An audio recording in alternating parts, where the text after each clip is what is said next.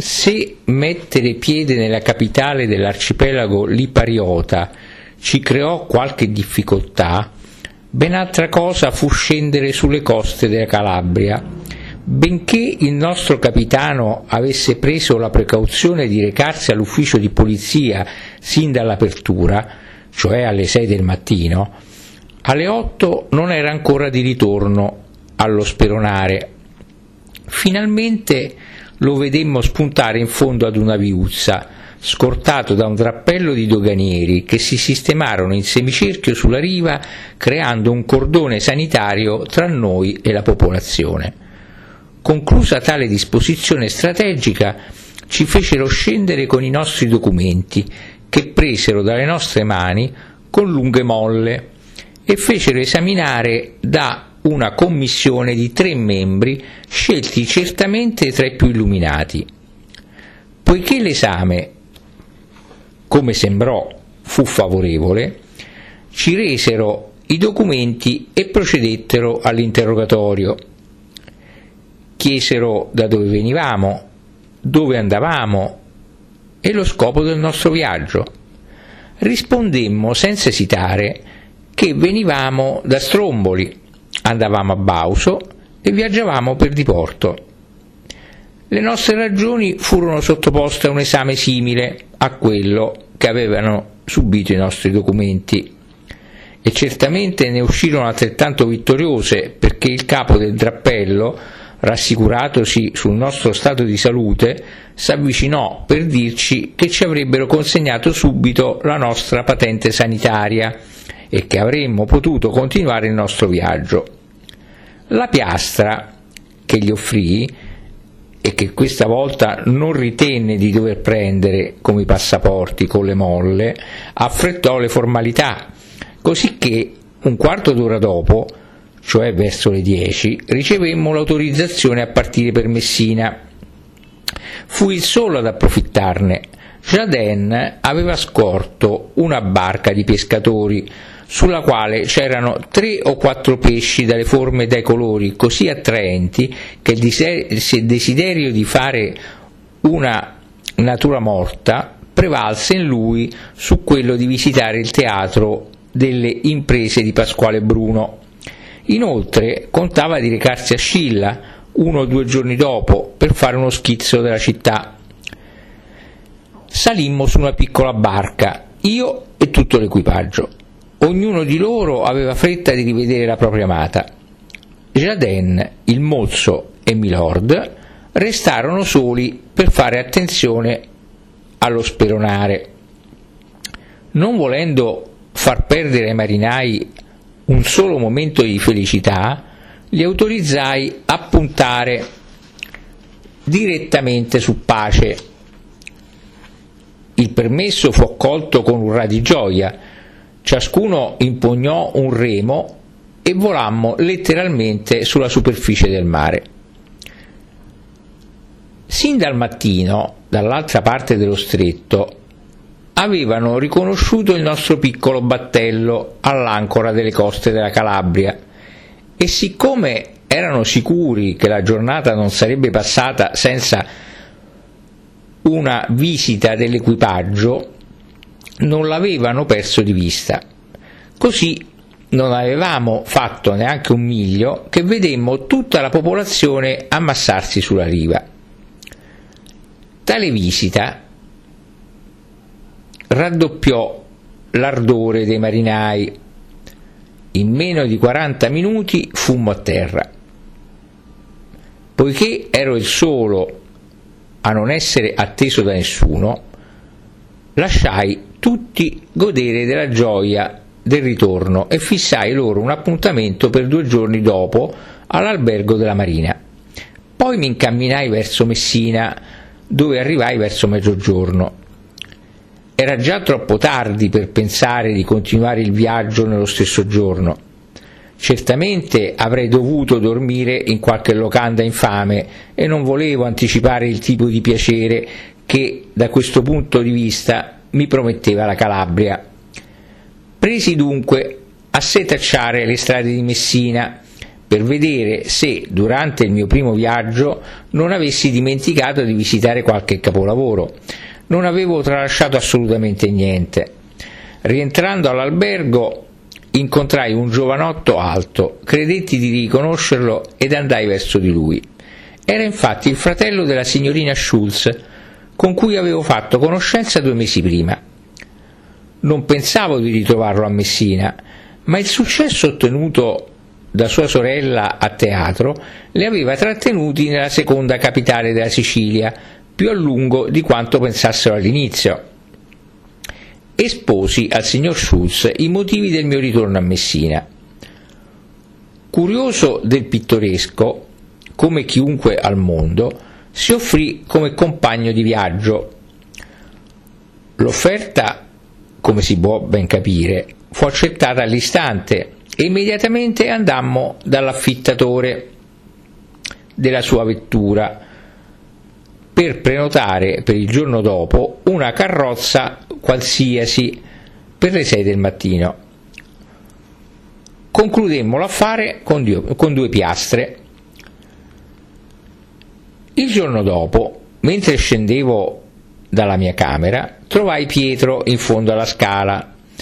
Il bravo ragazzo aveva pensato che durante un piccolo viaggio avrei potuto avere bisogno dei suoi servigi ed aveva lasciato pace alle cinque del mattino per paura di non trovarmi al mio risveglio. Ho talora delle tristezze profonde quando penso che non rivedrò probabilmente mai più nessuna di queste brave persone. Ci sono attenzioni e servigi che il denaro non riesce a pagare, e poiché con ogni probabilità l'opera che sto scrivendo non finirà mai tra le loro mani, crederanno ogni volta che penseranno a me che li ho dimenticati. Ci fu allora tra di noi una vivace discussione. Pietro voleva sedersi accanto al cocchiere, io pretesi che salisse con noi. Alla fine si rassegnò, ma fu solo ad una o due leghe da Messina che si decise ad allungare le gambe. Poiché la strada da Messina a Bauso non offre niente di particolare, il tempo passò facendo delle domande a Pietro, ma ormai ci aveva detto che tutto quello che sapeva su Pasquale Bruno, e tutto il risultato delle nostre domande fu di venire al corrente che a Calvaruso, un paese a un miglio da quello in cui ci recavamo, viveva un notaio che Pietro conosceva, a cui erano perfettamente noti tutti i particolari che desideravamo sapere. Verso le undici arrivammo a Bauso. Pietro fece fermare la vettura davanti alla porta di una specie di locanda, la sola che ci fosse nel paese. L'ospite venne a riceverci con l'aria più affabile del mondo, con il cappello in mano e il grembiule rimboccato. La sua affabilità mi colpì ed espressi la mia soddisfazione a Pietro, dicendogli che il suo maestro di casa aveva l'aria di un buon uomo. «Oh sì», rispose Pietro, «è proprio un brav'uomo e non merita tutto il dispiacere che gli hanno procurato». «E chi gli ha procurato dei dispiaceri?» chiesi. «Ma», fece Pietro, «allora chi è stato?» S'avvicinò al mio orecchio. «La polizia», disse. «Come? La polizia?» «Sì, cercate di capire. Noi siciliani siamo un po' vivaci. C'è una lite e subito tiriamo fuori coltello e fucile». «Sì». «E il nostro ospite ha fatto uso di coltello e fucile? È così?» «L'hanno provocato. Lui è un brav'uomo, una pasta d'uomo». «E allora?» «E allora?» disse Pietro, dimostrando di non aver tanta voglia di raccontare l'incidente. «E allora ha ucciso due uomini, uno con una coltellata e l'altro con una fucilata». ho detto ucciso, ma in realtà uno era solo ferito, è morto otto giorni dopo. Ai ai, pura malvagità, credetemi. Un altro al suo posto sarebbe guarito, ma lui aveva un vecchio rancore contro il povero Guiga e si è lasciato morire per giocargli un brutto tiro. Allora questo brav'uomo si chiama Guiga? Gli chiesi. È un soprannome che gli hanno dato, il suo vero nome è Santo Coraffe e la polizia l'ha tormentato per tale bagatella? Altro che tormentato, l'hanno messo in prigione come un ladro. Per sua fortuna aveva dei beni, perché, come vedete, ha più di trecento once di reddito il tipo. D'accordo, ma a cosa poteva servirgli le trecento once? O era colpevole o non lo era? Non lo era, non lo era, esclamò Pietro. È stato provocato. È la dolcezza personificata il povero Guiga. A che cosa gli sono serviti le trecento once? Ebbene, quando si sono accorti che possedeva dei beni, hanno trattato con lui. Hanno fatto un compromesso. Paga una piccola rendita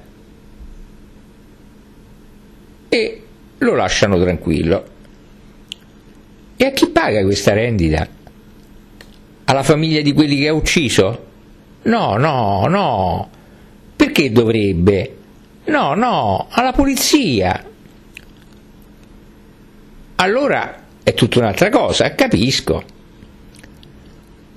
Mi avvicinai verso il nostro ospite con tutto il rispetto che meritavano le informazioni che avevo appena, avevo appena ricevuto su di lui e gli chiesi, il più cortesemente possibile, se sarebbe stato possibile preparare un pranzo per quattro persone. Dopo aver ricevuto la sua risposta affermativa, pregai Pietro di salire in vettura e di andare a cercare il notaio Calvaruso. Mentre la carne arrostiva e Pietro viaggiava, scendemmo sulla spiaggia di Bauso. Da lì la vista è deliziosa. Da quelle coste il Capo Bianco si inoltra piatto e allungato sul mare, dall'altra parte i Monti Peloritani emergono sopra le onde a piccolo come una falesa. Lontano, in fondo, si stagliano Vulcano, Lipari e Lisca Bianca, dietro la quale serge e fuma lo Stromboli. Da lontano scorgemmo sulla strada la carrozza che rientrava. Dentro c'erano due persone. Pietro aveva trovato il notaio. Non era cortese far aspettare il degno tabellione che si disturbava per noi. Riprendemmo quindi la via dell'albergo, dove arrivammo nello stesso momento in cui la carrozza si fermava. Pietro mi presentò il signor Don Cesare Aletto, notaio a Calvaruso. Il brav'uomo non solo ci portava tutte le tradizioni orali di cui era interprete, ma anche una parte dei documenti relativi alla procedura che aveva portato alla forca l'illustre bandito, di cui pensavo di diventare biografo. Il pranzo era pronto, Mastro Guiga s'era superato ed io cominciavo a pensare come Pietro che non era poi così colpevole come si diceva e che era un peccato aver tormentato un uomo così bravo. Dopo il pranzo Don Cesare Aletto ci chiese se desideravamo dapprima sentire la storia delle prodezze di Pasquale Bruno o visitare innanzitutto il teatro delle sue imprese. Gli, ris- gli rispondemmo che cronologicamente ci sembrava che la storia dovesse avere la precedenza, perché una volta raccontata ogni particolare successivo sarebbe diventato più interessante e prezioso. Cominciammo quindi alla, dalla storia. Pasquale Bruno era figlio di Giuseppe Bruno. Giuseppe Bruno aveva sei fratelli.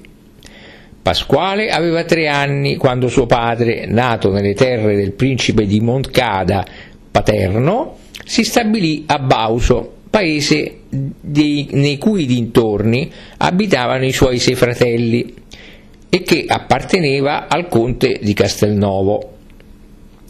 Sfortunatamente Giuseppe Bruno aveva una bella moglie e il principe di Castelnuovo apprezzava molto le belle donne.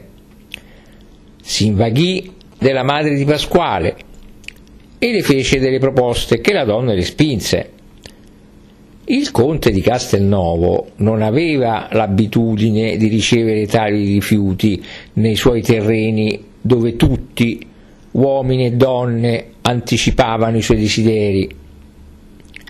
Rinnovò le sue proposte, le raddoppiò, le triplicò, senza ottenere niente. Infine si spazientì e, senza pensare che non aveva nessun diritto sulla moglie di Giuseppe perché non era nata nelle sue terre, un giorno che il marito era assente la fece rapire da quattro uomini, la fece portare nella sua piccola casa e la violentò. Era certamente un grande onore quello che faceva a un povero diavolo come Giuseppe Bruno, abbassandosi sino a sua moglie, ma Giuseppe era diverso dagli altri. Non fece nessun rimprovero alla povera donna. Andò ad appostarsi là dove passava il conte di Castelnuovo e, quando gli fu vicino, gli allungò sotto la sesta costa un colpo di pugnale di cui morì due ore dopo. Questo tempo non gli bastò per riconciliarsi con Dio, ma gli fu sufficiente per fare il nome del suo assassino. Giuseppe Bruno scappò e si rifugiò nella montagna, dove i suoi sei fratelli a turno gli portavano da mangiare. La cosa si seppe e li arrestarono tutti e sei come complici dell'assassino del conte. Giuseppe, che non voleva che i suoi fratelli pagassero per lui, scrisse che era pronto a consegnarsi se li avessero lasciati liberi. Glielo promisero e lui si costituì. Fu impiccato e i suoi fratelli inviati ai lavori forzati. Non erano esattamente gli stessi accordi che avevano preso con Giuseppe, ma se il governo dovesse rispettare gli impegni con tutti, è chiaro che le cose non si risolverebbero mai. La povera madre restò dunque nel paese di Bauso con il piccolo Pasquale Bruno, che aveva allora cinque anni, ma siccome, per dare l'esempio com'era l'abitudine, avevano esposto la testa di Giuseppe Bruno in una gabbia di ferro e tale vista le procurava grande pena, un giorno prese per mano suo figlio e sparì nella montagna.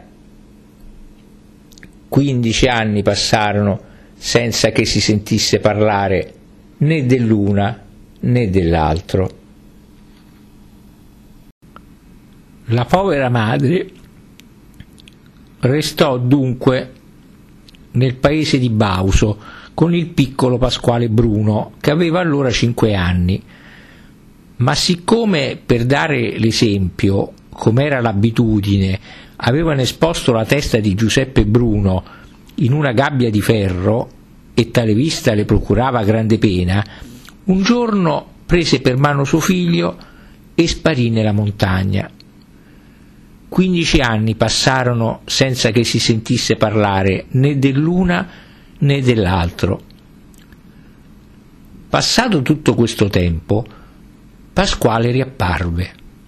Era un bell'uomo di ventuno ventidue anni, dal viso scuro, dall'accento rude, dalla mano svelta. La vita selvaggia aveva cresciuto singolarmente in lui la forza e l'abilità naturali. A parte un'ombra di tristezza che traspariva dal suo viso, sembrava aver dimenticato completamente la causa che lo aveva costretto a lasciare Bauso. Solo quando passava davanti alla gabbia in cui era esposto il cranio di suo padre, abbassava lo sguardo per non vederlo e diventava più pallido del solito. D'altronde non cercava la compagnia e non parlava mai per primo a nessuno. Si accontentava di rispondere quando gli rivolgevano la parola e viveva solo nella casa dove aveva abitato sua madre e che era rimasta chiusa per quindici anni. Nessuno aveva capito il perché del suo ritorno e ci si chiedeva che cosa veniva a fare in un paese dal quale tanti ricordi dolorosi dovevano tenerlo lontano, quando si diffuse la notizia che era innamorato di una ragazza chiamata Teresa, sorella di latte della giovane contessa Gemma, figlia del conte di Castelnuovo. Ciò che aveva dato credito a tale voce fu il fatto che un giovanotto del paese, una notte, rientrando da una visita alla sua amata, l'aveva visto scendere dal muro del giardino accanto alla casa di Teresa. Ponendo a confronto la venuta a Bauso di Teresa, che abitava abitualmente a Palermo, e la comparsa di Pasquale, ci si accorse che l'arrivo dell'una e la comparsa dell'altro avevano avuto luogo nella stessa settimana. Ma ciò che tolse ogni dubbio sull'intesa che esisteva tra i due giovani fu soprattutto il fatto che quando Teresa rientrò a Palermo, l'indomani della sua partenza, Pasquale scomparve e la porta della casa materna fu di nuovo chiusa come lo era stata per quindici anni. Tre anni passarono senza che si sapesse niente di lui, quando un giorno, a Bauso era il giorno della festa del paese, lo si vide d'un tratto riapparire vestito alla guisa dei ricchi contadini calabresi, cioè con il cappello appuntito e un nastro che pendeva sulle spalle, la giacca di velluto con i bottoni d'argento cesellati, la cintura di seta dai mille colori che si fabbrica a Messina, i calzoni con le fibbie d'argento e la ghetta di cuoio aperta al polpaccio. Portava una carabina inglese a spalla ed era seguito da quattro magnifici cani corsi.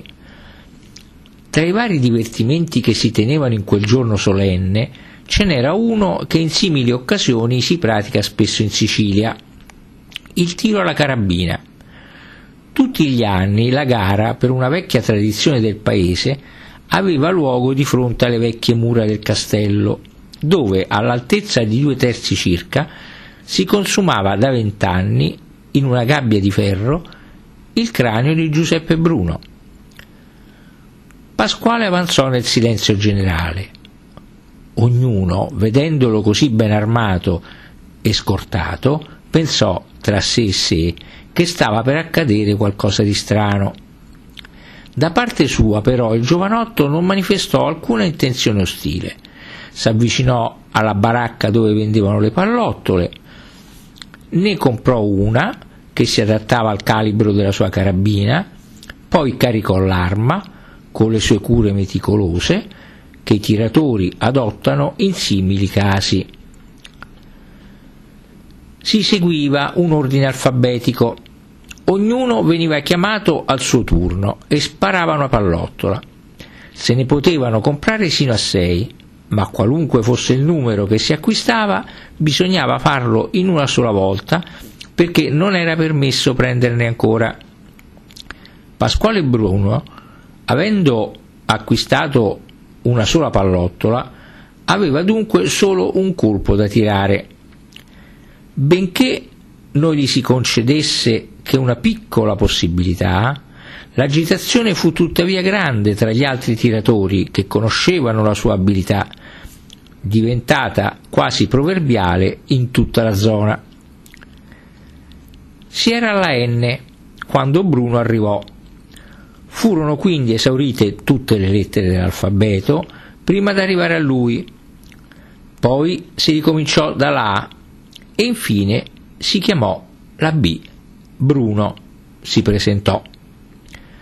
Se il, selen- il silenzio era stato grande quando Bruno era semplicemente apparso, esso si fece ancora più grande quando lo videro prepararsi a dare una prova pubblica di quell'abilità di cui si era tanto parlato, ma che nessuno in realtà gli aveva visto manifestare. Il giovanotto avanzò dunque con tutti gli sguardi addosso, sino alla corda che segnava il limite, e senza aver l'aria d'essere l'oggetto dell'attenzione generale, si appoggiò saldamente sulla gamba destra, fece un movimento per essere ben libero dalle, nelle braccia, appoggiò il fucile sulla spalla e prese accuratamente la mira dal basso verso l'alto. Si capisce con che ansia i rivali di Pasquale Bruno seguirono, man mano che si alzava, il movimento della canna del fucile. Quando arrivò all'altezza del bersaglio, l'attenzione raddoppiò, ma con grande stupore della folla, Pasquale continuò a sollevare la punta della sua carabina e a cercare un altro bersaglio. Giunto in direzione della gabbia di ferro, si fermò. Restò un attimo immobile, come se lui e la sua arma fossero di bronzo. Infine il colpo, così a lungo atteso, si fece sentire e il cranio, portato via dalla sua gabbia di ferro, cadde ai piedi delle mura. Bruno scavalcò la corda, avanzò lentamente, senza fare un passo più lungo dell'altro, verso quel terribile trofeo della sua abilità. Lo accolse con rispetto e senza girarsi una sola volta verso quelli che lasciava allibiti per la sua azione. Si avviò verso la montagna. Due giorni dopo, la notizia di un altro episodio in cui Bruno aveva avuto un ruolo molto più inatteso e ancora più tragico del precedente si diffuse in tutta la Sicilia. Teresa, la giovane sorella di latte della contessa di Castelnuovo, di cui abbiamo già parlato, si era appena sposata con uno dei campieri del viceré, quando la sera stessa del matrimonio, nel momento in cui i due sposi stavano per aprire il ballo con una tarantella, Bruno, con due pistole ai fianchi, si presentò d'un tratto in mezzo ai danzatori. Avanzò verso la sposa e, col pretesto che gli aveva promesso di ballare con lui prima che con qualcun, qualunque altro, pretese che il marito gli cedesse il suo posto. Il marito, per tutta risposta, tirò fuori il coltello, ma Pasquale, con un colpo di pistola, lo rese morto stecchito. Poi, con l'altra pistola in mano, obbligò la giovane donna, pallida e quasi moribonda, a ballare una tarantella presso il cadavere del marito. Teresa, dopo qualche secondo, non potendo sopportare il supplizio impostole, in punizione del suo spergiuro, cadde a terra svenuta. Pasquale allora diresse contro di lei la canna della seconda pistola e tutti credettero che avrebbe finito la povera donna, ma pensando probabilmente che nella sua situazione la vita le sarebbe stata più crudele della morte, abbassò il braccio, rimise la pistola nella cintola e scomparve, senza che nessuno osasse fare un movimento per fermarlo. La notizia, alla quale dapprima si stentava a credere, fu ben presto confermata dallo stesso viceré, che, furioso della morte d'uno dei suoi più bravi servitori, ordinò perentoriamente che Bruno fosse arrestato. Ma era una cosa più facile da ordinare che da fare. Pasquale Bruno era diventato bandito, ma alla maniera di Karl Moor, cioè bandito per i ricchi e per i potenti, verso i quali era senza pietà, mentre invece i deboli e gli umili erano sicuri di trovare in lui un protettore o un amico.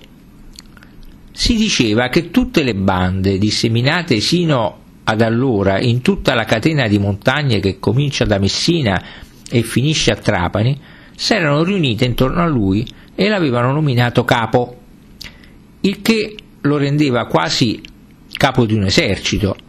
Tuttavia, ogni volta che lo si vedeva, armato delle sue pistole e della sua carabina, era sempre solo, accompagnato dai quattro cani corsi.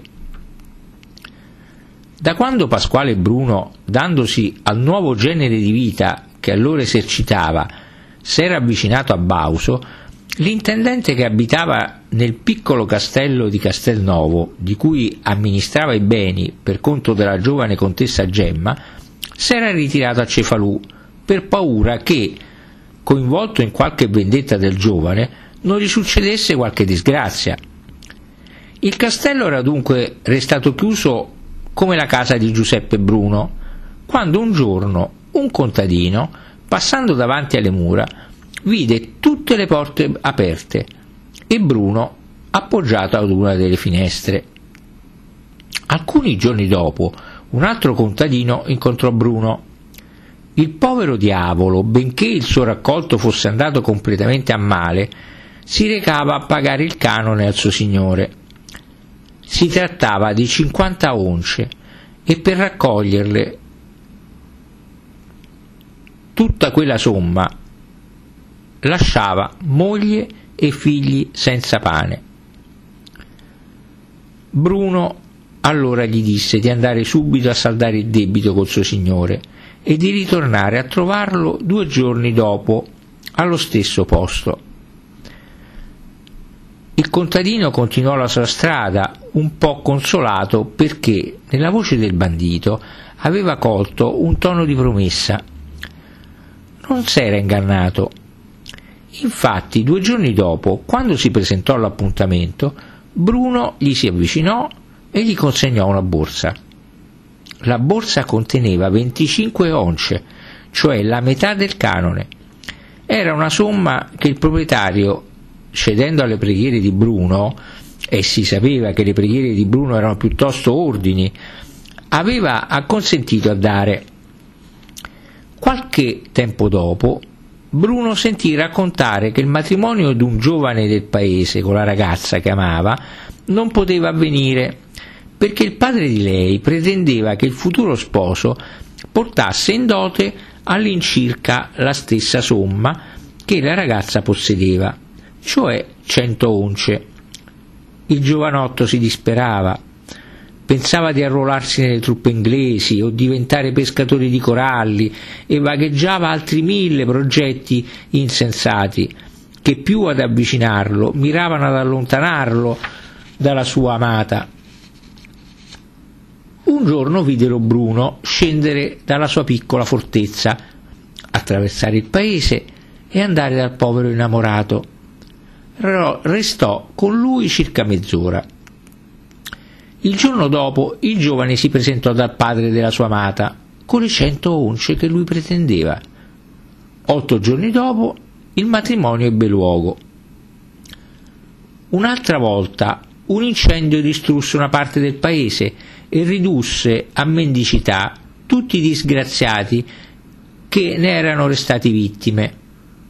Otto giorni dopo un convoglio carico di denaro che da Palermo andava a Messina fu portato via tra Mistretta e Tortorico e due dei carabinieri che lo scortavano restarono uccisi sul posto. Il giorno dopo l'avvenimento ogni sinistrato ricevette cinquanta once da parte di Pasquale Bruno. Si capisce che con simili azioni ripetute quasi giornalmente Pasquale Bruno raccoglieva una somma di riconoscenza che come interessi fruttava in sicurezza. Infatti, qualunque fosse l'iniziativa presa contro di lui, Pasquale Bruno, tramite i contadini, ne era avvisato immediatamente, e ciò senza che essi dovessero recarsi al castello o che Bruno avesse bisogno di scendere in paese. Bastava cantare un'aria o mettere sul tetto una piccola bandiera, insomma un qualsiasi segnale da cui la polizia non potesse distinguere niente, affinché Bruno, avvertito in tempo, si trovasse, grazie al suo piccolo cavallo della Val di Noto, metà siciliano e metà arabo, a venticinque leghe dal luogo dove l'avevano visto la sera prima e dove credevano di trovarlo il giorno dopo.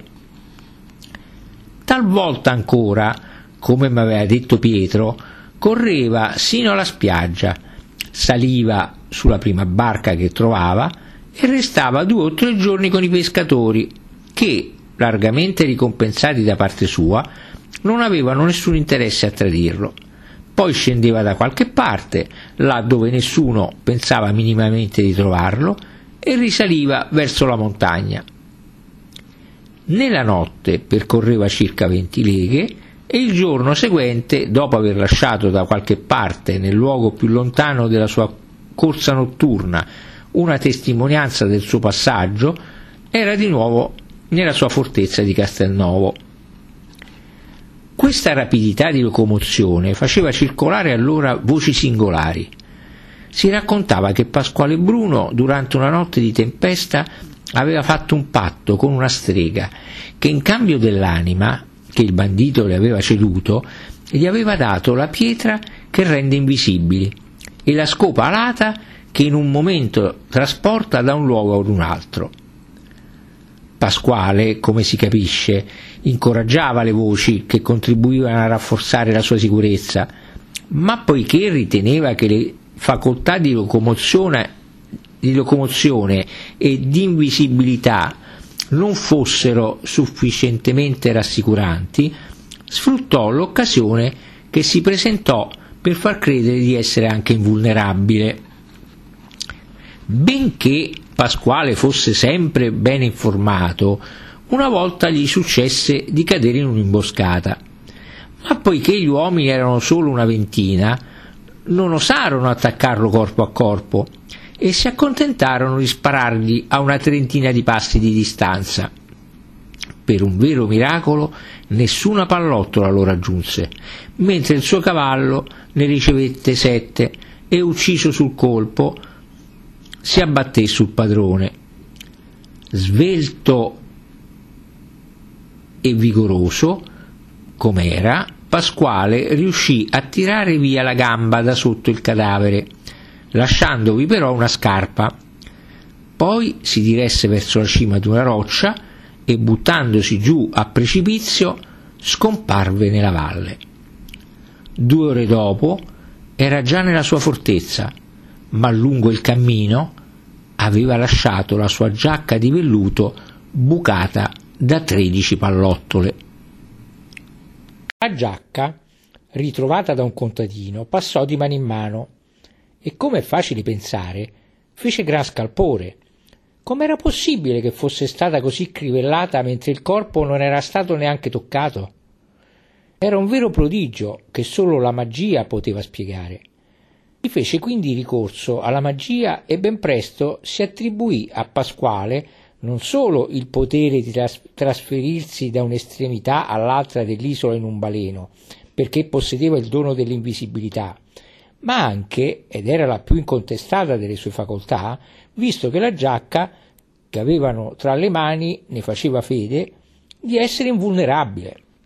Tutti i tentativi infruttuosi fatti contro Pasquale, e il cui insuccesso veniva attribuito alle risorse sovrumane impiegate dal bandito, ispirarono un tale terrore alle autorità napoletane che alla fine decisero di lasciare Pasquale Bruno pressappoco tranquillo.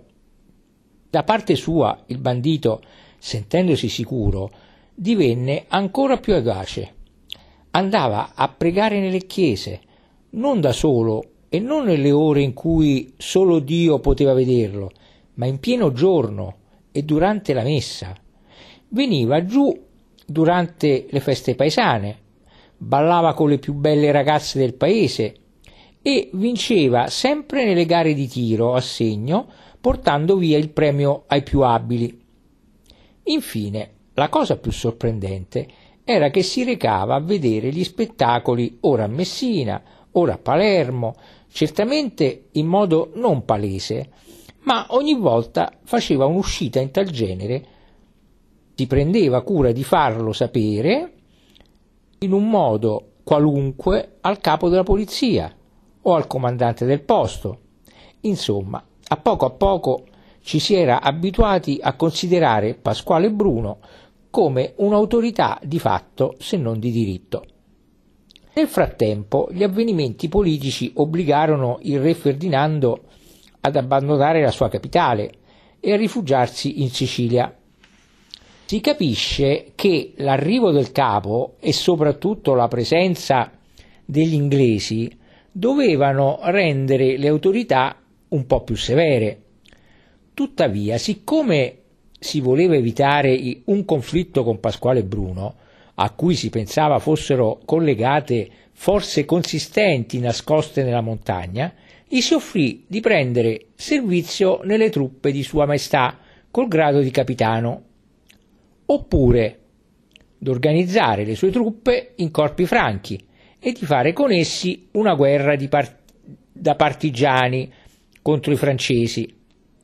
Ma Pasquale rispose che la sola banda che possedeva erano i suoi quattro cani corsi e che, in quanto a fare guerra ai francesi, egli sarebbe andato piuttosto in loro aiuto, perché dopo aver riportato la libertà a Napoli venivano per portarla in Sicilia e quindi Sua Maestà, a cui augurava ogni bene, non poteva contare su di lui. La faccenda, per tale esposizione di principi, divenne più seria. Tale tipo di rifiuto accrebbe la fama di Bruno. Era ancora un capobanda, ma poteva facilmente trasformarsi in capopartito.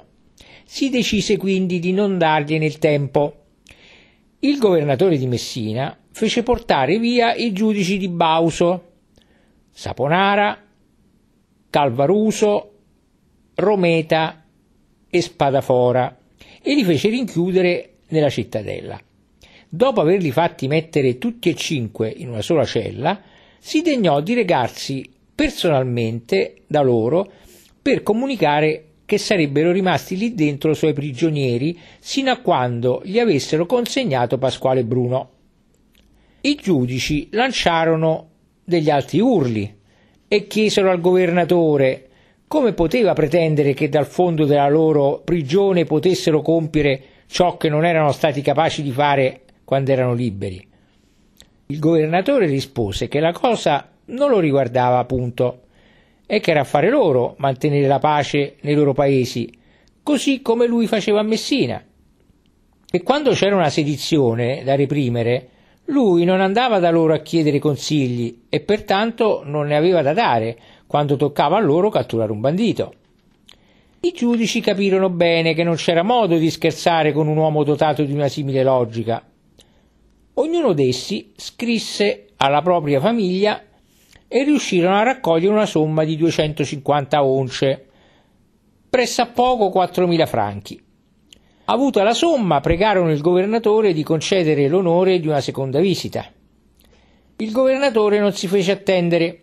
I giudici gli dissero allora che avevano trovato il mezzo di catturare Bruno, ma che per fare ciò era necessario che permettesse loro di parlare con un certo Placido Tommaselli, intimo amico di Bruno.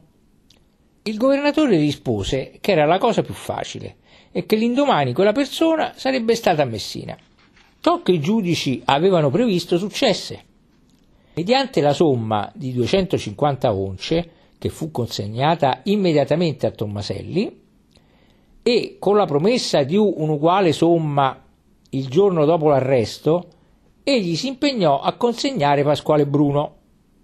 L'avvicinarsi dei francesi aveva fatto prendere misure estremamente severe nell'interno dell'isola. Tutta la Sicilia era in armi, come ai tempi di Giovanni da Procida. In tutti i paesi erano state organizzate milizie che, armate e rifornite di munizioni, si tenevano pronte a partire da un giorno all'altro. Una sera le milizie di Calvaruso, Saponara e Rometta ricevettero l'ordine di recarsi verso mezzanotte tra Capo Bianco e la spiaggia di San Giacomo. Siccome l'appuntamento era sulla spiaggia, ognuno credette che lo scopo fosse d'opporsi allo sbarco dei francesi. Ora, poiché pochi siciliani condividevano i buoni sentimenti di Pasquale Bruno nei nostri confronti, tutta la milizia accorse con molto entusiasmo all'appuntamento. Là i capi si congratularono con i loro uomini per la puntualità dimostrata e, dopo averli sistemati con le spalle verso il mare, li divisero in tre gruppi. Raccomandarono loro il silenzio e cominciarono ad avanzare verso la montagna. Una truppa passò attraverso Bauso e le altre due la girarono dai due lati. Con questa semplice manovra la piccola fortezza di Castelnuovo si trovò completamente accerchiata. Solo allora le milizie capirono per quale scopo le avevano riunite. Avvisati del motivo, la maggior parte degli uomini che componevano la truppa non sarebbe avvenuta. Ma una volta là nessuno ebbe il coraggio di fare diversamente dagli altri e tutti ubbidirono disciplinatamente. Le finestre del castello di Castelnuovo erano sfavellanti di luci ed era evidente che la gente che vi alloggiava era in festa.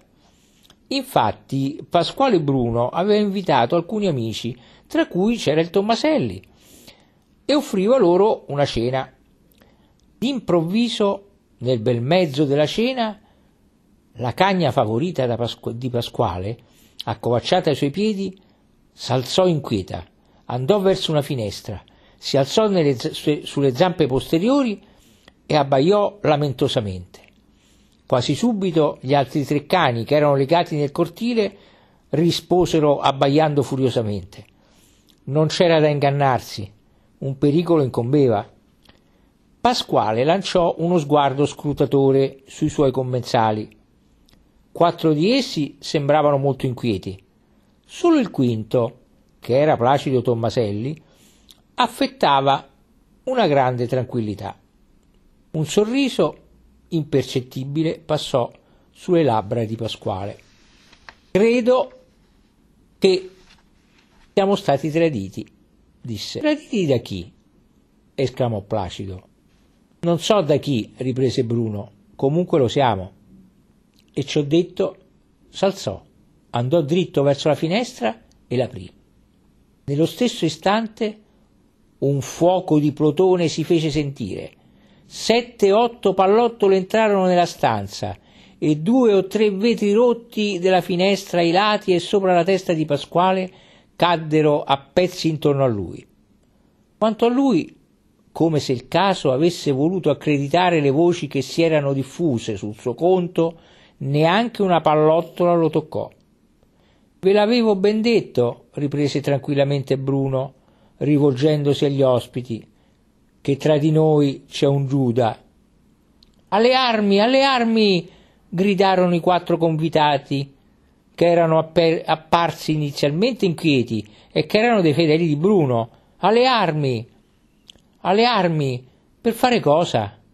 esclamò Placido. «Per farci uccidere tutti? È meglio consegnarci».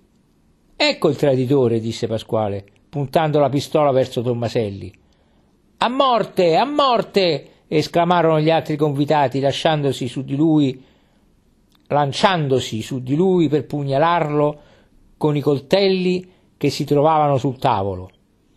«Fermatevi», disse Bruno, e prendendo per un braccio Placido, pallido e tremante, scese con lui in una cantina, situata proprio sotto la stanza dove era stata imbandita la tavola, e mostrandogli alla luce della lampada, che portava con l'altra mano tre barilotti di polvere collegati gli uni agli altri con una miccia comune che, arrampicandosi lungo il muro, comunicava attraverso il soffitto con la stanza dove si cenava, gli disse: «Adesso va, va a trovare il capo della truppa e digli che se tenta di prendermi d'assalto faccio saltare me e tutti i suoi uomini. Tu mi conosci Sai che non minaccio invano. Va e di ciò che hai visto. E riportò Tommaselli nel cortile. Ma da dove posso uscire? Domandò l'altro, che vedeva tutte le porte barricate. Ecco una scala, disse Bruno. Ma crederanno che sto per scappare e spareranno su di me, esclamò Tommaselli. Perbacco, questo è un tuo problema, disse Bruno. Che diavolo, quando si tratta un affare non si è mai sicuri del risultato. Ma io preferisco restare qui, disse Tommaselli. Pasquale, senza dire una parola, prese la pistola dalla cintura con una mano, la diresse su Tommaselli, con l'altra gli mostrò la scala. Tommaselli capì che era inutile replicare e cominciò a salire, mentre Bruno liberava i suoi tre cani corsi. Il traditore non s'era ingannato. Appena, appena ebbe superato il muro con la metà del corpo, quindici o venti colpi di fucile partirono e una pallottola gli traversò un braccio. Tommaselli tentò di entrare nel cortile, ma Bruno era dietro di lui con la pistola in mano. «Parlamentare!» gridò Tommaselli. «Parlamentare! Sono Tommaselli! Non sparate! Non sparate! Non sparate! Un amico!» disse una voce che dal tono di comando non fu difficile riconoscere per quella di un capo. Venne allora a Pasquale Bruno un terribile desiderio di mandare nelle reni del traditore il colpo di pistola di cui l'aveva già tre volte minacciato, ma rifletté che era meglio lasciargli compiere la commissione di cui l'aveva incaricato piuttosto che ottenere una vendetta inutile. Venne allora a Pasquale Bruno un terribile desiderio di mandare nelle reni del traditore il colpo di pistola di cui l'aveva già tre volte minacciato, ma rifletté che era meglio lasciargli compiere la commissione di cui l'aveva incaricato piuttosto che ottenere una vendetta inutile. D'altronde Tommaselli, sicuro che per lui non c'era tempo da perdere, senza darsi la pena di portare la scala dall'altra parte del muro, era appena saltato giù. Pasquale Bruno sentì il rumore dei suoi passi che s'allontanavano e risalì immediatamente verso i suoi compagni. «Adesso», disse, «possiamo combattere tranquillamente. Non ci sono più traditori tra di noi». Infatti, dieci minuti dopo, il combattimento iniziò. Grazie all'avviso di Tommaselli, i miliziani non osarono rischiare un assalto, nel timore, così come aveva detto Bruno, che li facesse saltare tutti insieme a lui. Ci si limitò quindi ad una sparatoria. Era ciò che voleva il bandito, che così guadagnava tempo e che grazie alla sua abilità e a quella dei compagni sperava di ottenere una capitolazione onorevole. Tutti i vantaggi della posizione erano per Bruno, riparati dalle pareti. Lui ed i suoi compagni tiravano a colpo sicuro, mentre i miliziani ricevevano il fuoco allo scoperto, ed ogni pallottola andava a segno, e benché essi rispondessero con il fuoco del plotone e dei colpi isolati, già una ventina dei loro uomini erano stesi per terra, mentre non uno dei quattro assediati aveva ricevuto una sola scalfittura. Verso le undici del mattino uno dei miliziani attaccò il suo fazzoletto sulla canna del suo fucile e fece segno che aveva delle proposte da fare. Pasquale si mise accanto ad una finestra e gli gridò di avvicinarsi. Il miliziano si avvicinò, veniva a proporre agli assediati, in nome dei capi che guidavano l'assedio, di arrendersi. Pasquale chiese quali erano le condizioni imposte.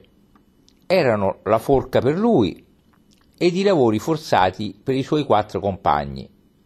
C'era già un miglioramento nella situazione, poiché se fossero stati presi senza capitolazione, tutti e cinque non sarebbero sfuggiti all'impiccagione.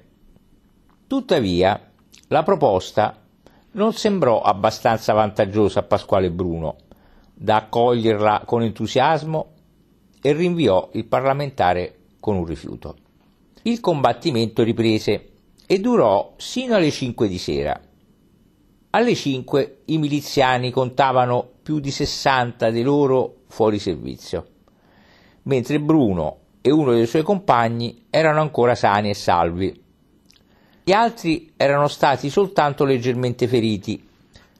Nel frattempo le munizioni diminuivano, non la polvere, perché ce n'era tanta per sostenere un assedio per, di tre mesi, ma le pallottole cominciavano ad esaurirsi. Uno degli assediati raccolse tutte quelle che erano penetrate dalle finestre dell'interno dell'appartamento e che erano penetrate dalle finestre, mentre gli altri tre continuavano a rispondere al fuoco.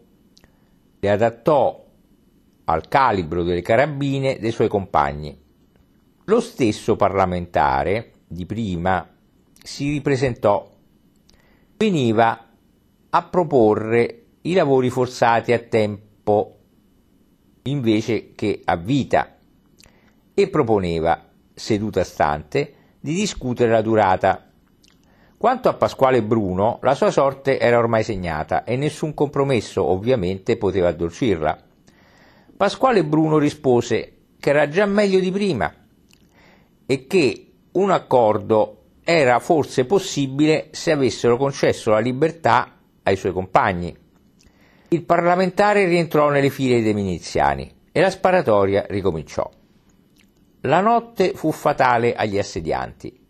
Pasquale, che vedeva le sue munizioni esaurirsi, sparava solo a colpo sicuro e raccomandava ai suoi compagni di fare altrettanto. I miliziani persero ancora una ventina di uomini.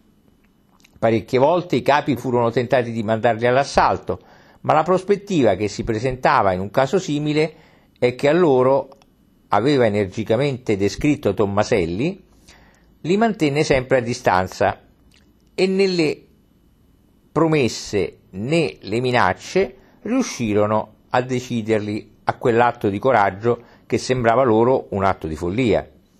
Finalmente, verso le sei del mattino, il parlamentare riappare una terza volta per offrire la grazia completa, intera, irrevocabile, ai quattro compagni di Bruno. Per lui la prospettiva restava sempre la stessa forca. I compagni di Pasquale volevano sparare sul parlamentare, ma Pasquale li fermò con un gesto imperioso. «Accetto», disse. «Che fai?» esclamano gli altri. «Vi salvo la vita», disse Bruno. «E tu?» ripresero gli altri. «Io?» disse Bruno ridendo. «Non sapete che posso andare dove voglio? Che mi rendo invisibile a mia volontà e che sono invulnerabile? Uscirò dalla prigione e fra quindici giorni vi raggiungerò in montagna». «Parola d'onore?» chiesero i compagni di Bruno. «Parola d'onore», rispose Bruno. «Allora è un'altra cosa», dissero. «Fai come vuoi». Bruno riapparve alla finestra. «Allora accetti?» chiese il parlamentare. «Sì, ma ad una condizione». «Quale?» «Uno dei vostri capi mi servirà d'ostaggio ed io lo libererò solo quando vedrò i miei quattro compagni perfettamente liberi nella campagna». «Non ti basta la parola dei capi?» disse il parlamentare. «È con una parola simile che i miei sei zii sono stati inviati ai lavori forzati. Non stupitevi se prendo le mie precauzioni». «Ma», disse il parlamentare. «Non c'è ma», interruppe Bruno. «Prendere o lasciare?» Il parlamentare ritornò verso gli assedianti. Subito i capi si riunirono in consiglio. Una delibera fu presa. Si stabilì di affidare alla sorte il compito di scegliere chi dei tre capitani avrebbe dovuto consegnarsi come ostaggio a Bruno. Tre biglietti furono messi in un cappello. Due erano bianchi, il terzo era stato annerito completamente con la polvere. Il biglietto nero era quello perdente. I siciliani sono brava gente, ho già avuto occasione di dirlo e lo ripeto. Il capitano, al quale toccò il biglietto nero, strinse la mano ai suoi compagni, pose a terra il suo fucile e la sua giberna e, prendendo a sua volta la canna del fucile, a cui era attaccato un fazzoletto bianco per non lasciare alcun dubbio sulla sua missione pacifica, s'avviò verso la porta del castello, che gli si aprì davanti. Dietro la porta trovò Bruno e i suoi quattro compagni. «Allora?» disse l'ostaggio. «Accetti le condizioni proposte?» «Noi le accettiamo e ci impegniamo a mantenerle, per questo sono qui». «Anch'io le accetto e le manterrò», disse Bruno. «Quando i vostri compagni saranno liberi, vi consegnerete a me, a voi e non ad un altro». «Senza nuove condizioni?» «Una sola». «Quale?» «Dovunque mi si voglia impiccare, a Messina o a Palermo, nell'una o nell'altra città, voglio andarci a piedi e senza che mi leghino né le braccia né le gambe». «Concesso». «A meraviglia». Pasquale Bruno si girò verso i suoi quattro amici, li abbracciò l'uno dopo l'altro e, abbracciandoli, diede a ciascuno il loro appuntamento a quindici giorni dopo nella montagna, perché fosse forse senza questa promessa quella brava gente non l'avrebbe lasciato andare. Poi, afferrando l'ostaggio per il polso, perché non cercasse di scappare, lo fece salire con lui nella stanza da dove le finestre si affacciavano sulla montagna. Poco dopo apparvero i quattro compagni di Bruno. Secondo la promessa fatta, uscivano armati e perfettamente liberi. La fila dei miliziani s'aprirono davanti a loro, che superarono senza impedimenti il cordone vivente che chiudeva la piccola fortezza. Poi continuarono ad avanzare verso la montagna. Presto si inoltrarono in un piccolo bosco di olivi che si stendeva tra il castello e la prima collina della catena dei Monti Peloritani. Poi riapparvero mentre salivano sulla collina ed infine arrivarono alla sua cima. Là, tutte e quattro, sbracciandosi, si girarono verso Pasquale, che li aveva seguiti con un lungo sguardo, e gli fecero segno con i cappelli.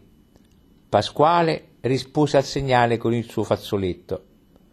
Cambiato quest'ultimo addio, tutte e quattro si misero a correre e scomparvero dall'altro lato della collina. Allora Pasquale liberò il braccio del suo ostaggio, che sino ad allora aveva tenuto fortemente stretto e rivolgendosi a lui. «Prendete», gli disse, «voi siete una brava persona. Preferisco che siate voi ad ereditare da me piuttosto che la giustizia. Ecco la mia borsa, prendetela. Dentro ci sono trecentoquindici once. Adesso sono ai vostri ordini». Il capitano non si fece pregare, mise la borsa in tasca e chiese a Pasquale se aveva qualche altra raccomandazione da fargli.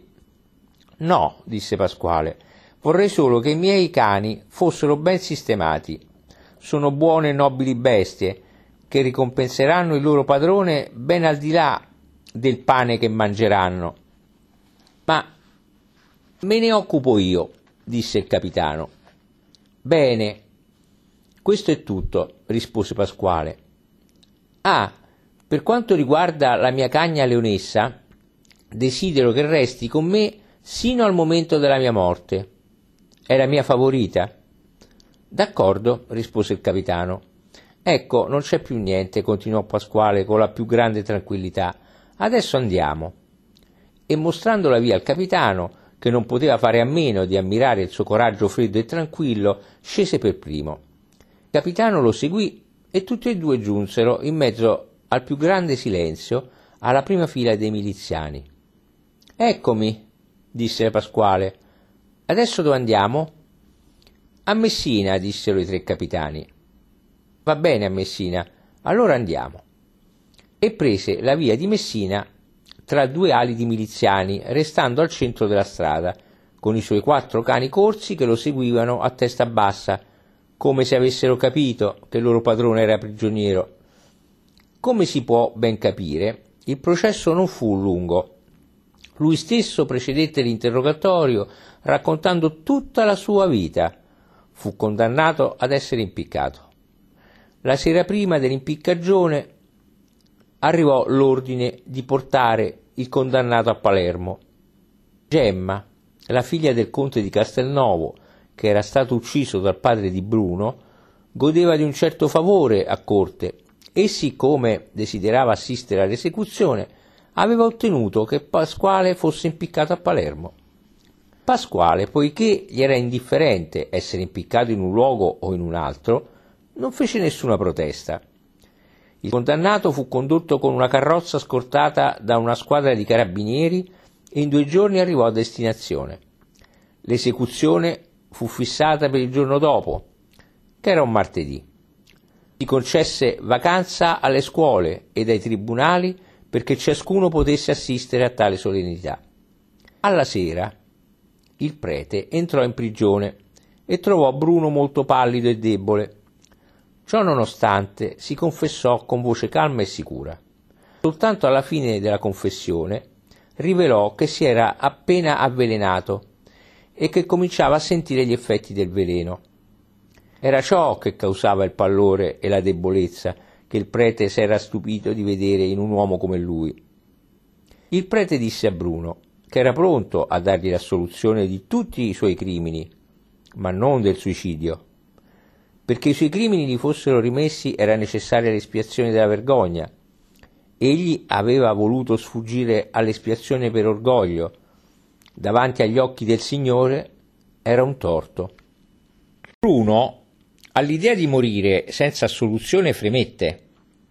L'uomo a cui nessuna potenza umana avrebbe potuto fare abbassare gli occhi tremava come un bambino davanti alla dannazione eterna.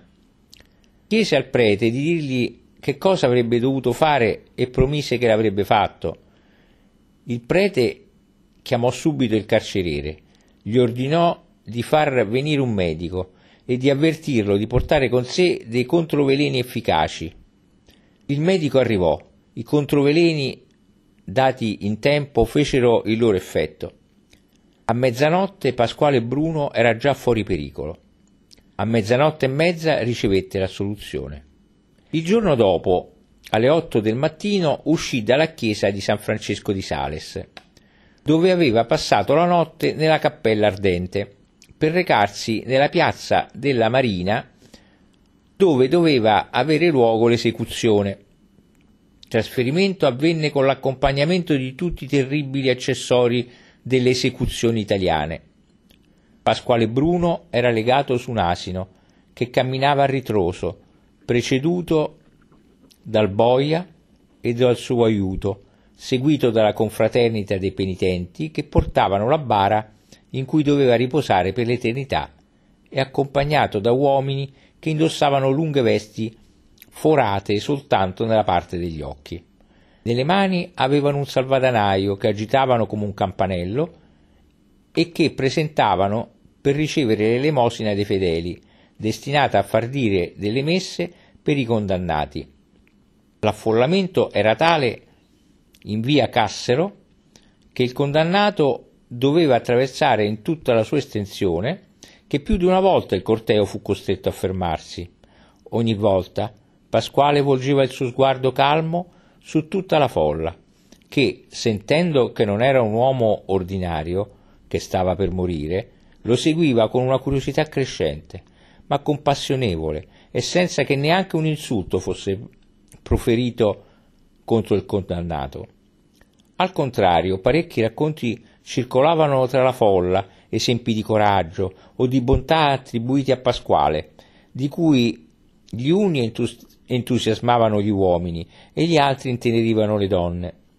Alla piazza dei Quattro Cantoni, siccome il corteo subiva una di quelle soste frequenti che gli imponeva l'affollamento nelle strade, quattro nuovi monaci si aggiunsero al corteo dei penitenti che seguivano da, pa- da vicino Pasquale.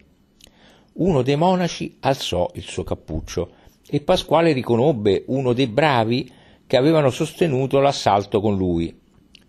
Capì subito che gli altri tre monaci erano i suoi tre compagni e che erano venuti lì per salvarlo. Allora Pasquale chiese di parlare con il monaco, con il quale aveva scambiato un segno di riconoscimento, e il monaco gli si avvicinò. «Veniamo per salvarti», disse il monaco. «No», disse Pasquale, «voi venite per perdermi». «Ma com'è possibile? Mi sono consegnato senza alcuna restrizione e con la promessa che vi avrebbero salvato la vita. Così hanno fatto. Io sono un uomo leale, come loro. Hanno mantenuto la loro parola, io manterrò la mia». «Ma», riprese il monaco cercando di convincere il condannato. «Silenzio», riprese il condannato, «o vi faccio arrestare». Il monaco ritornò al suo posto senza dire niente. Poi, quando il corteo si rimise in cammino, scambiò qualche parola coi suoi compagni e nella, pia- e nella prima trasversale che si presentò abbandonarono la fila e scomparvero. Si arrivò così in piazza della Marina. I balconi erano affollati dalle più belle donne e dai più ricchi signori di Palermo. Uno soprattutto, quello posto di fronte al patibolo, era come nei giorni di festa, addobbato con tessuto di broccato. Era quello assegnato alla contessa Gemma di Castelnuovo. Arrivati ai piedi della forca, il boia scese da cavallo e piantò sulla trave trasversale la bandiera rossa, segnale dell'esecuzione. Subito sciolsero Pasquale, che salvò, saltò a terra, e salì lui stesso a ritroso la scala fatale. Presentò il suo collo perché vi passassero il laccio e, senza aspettare che il boia lo spingesse, si lanciò lui stesso dalla scala. Un urlo simultaneo partì dalla folla, ma per quanto forte quello che lanciò il condannato lo superò talmente che ognuno credette che fosse quello lanciato dal diavolo uscendo dal suo corpo.